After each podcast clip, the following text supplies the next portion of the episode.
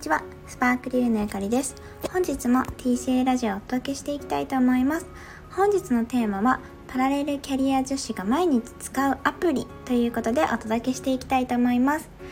このラジオではゆるくワンランク上を目指す働き方をコンセプトに企業副業コンサルタントのゆかりがふわっと軽くでもロジカルなビジネスレッスンをお届けしています。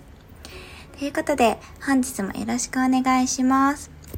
今日はちょっとパラレルキャリアの女子っていうか私のことなんですけれども、あの、まあ、会社員でフルタイムで、あの、管理職として働いている私と、まあ、あとワーママでもあるし、えっ、と、こういった企業とかビジネスを教えるスクールを運営しているっていうこともあるので、私が毎日使っているアプリをご紹介していきたいと思います。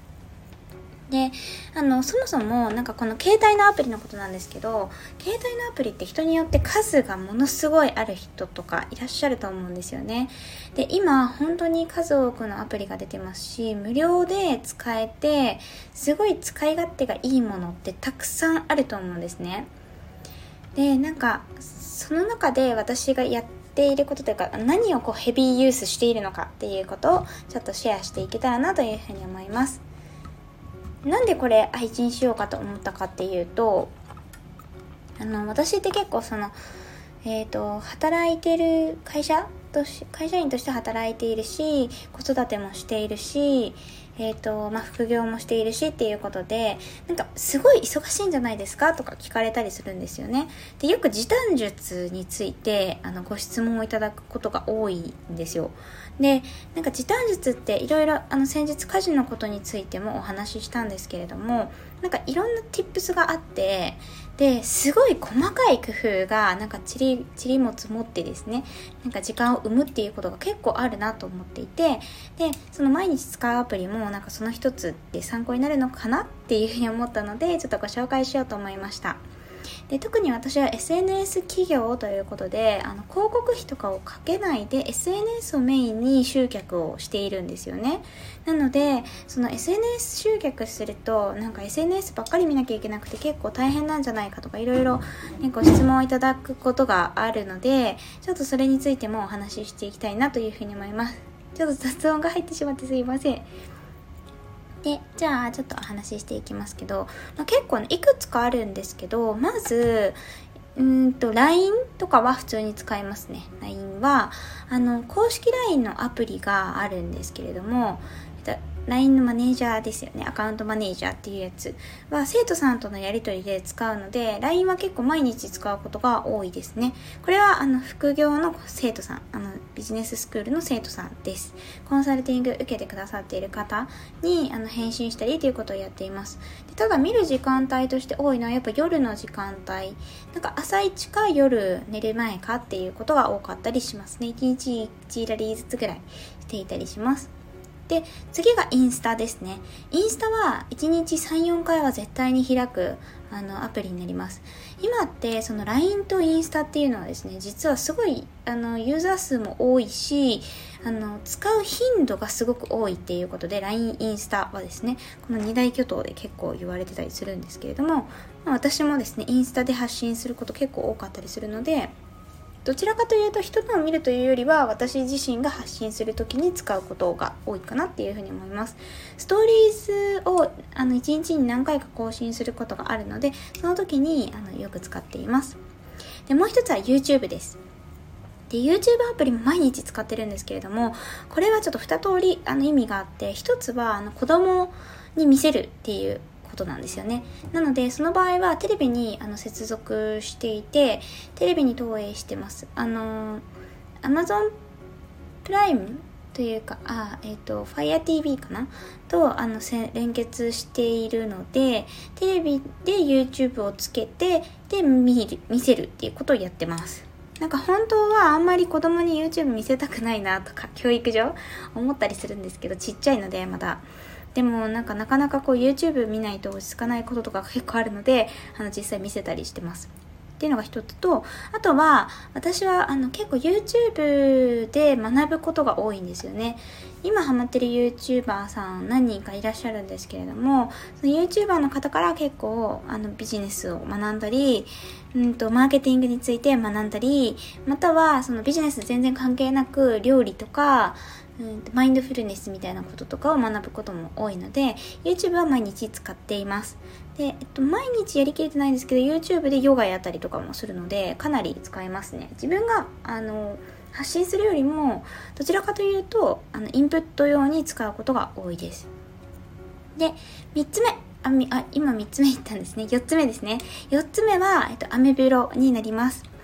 私は毎日、ほぼ毎日ですね、あの、アメブロでブログ更新しているので、アメブロのアプリっていうのは、ほぼ毎日触っています。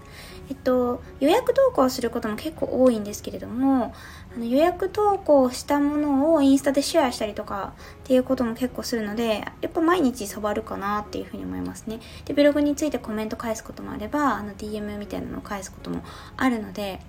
ですね。ただメッセージとかやっぱいただくのは今アメブロでいただくことってあんまり多くなくて、えっと、ブログ読んでくださってる方でもインスタで DM くださるか LINE でメッセージくださるっていうことの方が多かったりはします。なのでアメブロはほぼもう発信用だけですね。に使っています。で、次。これは本当に私がめちゃくちゃ使っているエバーノートというアプリになります。あの、ウェブ版もね、普通にあのサービスがあるので、気になる方はぜひチェックしていただきたいなと思うんですけれども、まあ、メモ帳ですね、要は。あの何にでも使えるメモ帳なんですけれども、私はあの毎日何うんと結構エヴァーノートを使ってる時間は長いんじゃないかなと思います。というのも発信する内容を全部エヴァーノートに保管しているんですね。バックアップを取っているんですよ。あのバックアップといっても例えばインスタとかアメブロと連携させるみたいな機能がないので、エヴァーノートで全部、あの、下書きみたいなのを書いていて、YouTube じゃないや、アメブロとかインスタとか、うん、他に発信するようなものとか、あと自分の日記とか、うんと、生徒さんに向けのレポートとか、そういったもの全部エヴァーノートで記載をしています。で生徒さんに対して、えっと、コンサルティングした後にレポートを共有させていただくことがあるんですけれども、えっと、ちょっとコンサルタンコンサルティングのクラスにもよるんですけれどもあのエヴァノートのレポートをシェアさせていただくっていうことも結構あったりしますね。なので、その分エヴァノートはすごく使います。あの、シンプルに使えるので、とても楽です。ただ、そんなに機能性が優れているとか、そういうわけではなかったりするので、なんか、うーん、すごいおすすめかどうかっていうとわかんないんですけれども、というか他に使ったものがないんですけど、あの、簡単に使えるし、いくらでもたくさん貯められるのでいいなというふうに思います。で、一応、なんかその上限みたいな、あの、あのメモリというかあの容量があるみたいなんですが私は容量アップして有料で使ってるんですね。なのであのそれで十分賄えるかなって思ってますね。あの毎日毎日何ページか書いていてもそれで十分賄えています。ちなみにそのえっ、ー、と私が入っているプランは多分下からあの一番ライトなプランなんですけど有料のプランで言うと。確か年会費で5000円とか6000円ぐらいだったので、一月にしたらすごい少ないので、全然問題ないし、あの、毎日毎日使っているので、あの、あの、すごく元が取れるというか、そんなに損じゃないなっていうふうに思って使っています。ですね、LINE、インスタ、YouTube、アメブロ、エヴァーノートなので、結構皆さんと似てるんじゃないかなと思うんですけれども、多分エヴァーノートとかアメブロは触ってる人と触ってない人がいらっしゃるかなっていうふうに思いますね。で、他に2つ紹介したいと思います。2つは、あの、どちらもちょっと似たようなものなんですけれども、似たようなというか、同じ時に、同じシーンで使うんですけれども、1つがカメラ、1つがキャンバというアプリになります。キャンバは、あの、画像を作るあのサービスですね。無料で可愛いあの画像とかが作れるのですごくおすすめです。インスタ投稿とか、インスタの投稿用とか、ストーリーズとか、あとは YouTube のサムネイルなんかも全部キャンバで作っています。有名なのでご存知な方も多いんじゃないかなと思いますね。なのでカメラであの撮影をして、で、そのままキャンバであのアップして、加工して、ストーリーズに上げたり、うんと、インスタの投稿にしたり、またはブログのあの写真に使ったりっていう風にしていますね。ということで、あの、今日はパラレルキャリア女子が毎日使うアプリということでご紹介してきました。ちょっとなんか皆さんの役に立つかわからないんですけれども、もし何かこういうことも聞きたいとか、具体、あのと、こういう話じゃなかったとしても、ライフスタイル系でこんな話が聞きたいとかあれば、レター、またはコメントなどから送っていただけたらなというふうに思います。今日もご視聴くださってありがとうございました。スパークリーのゆかりでした。バイバイ。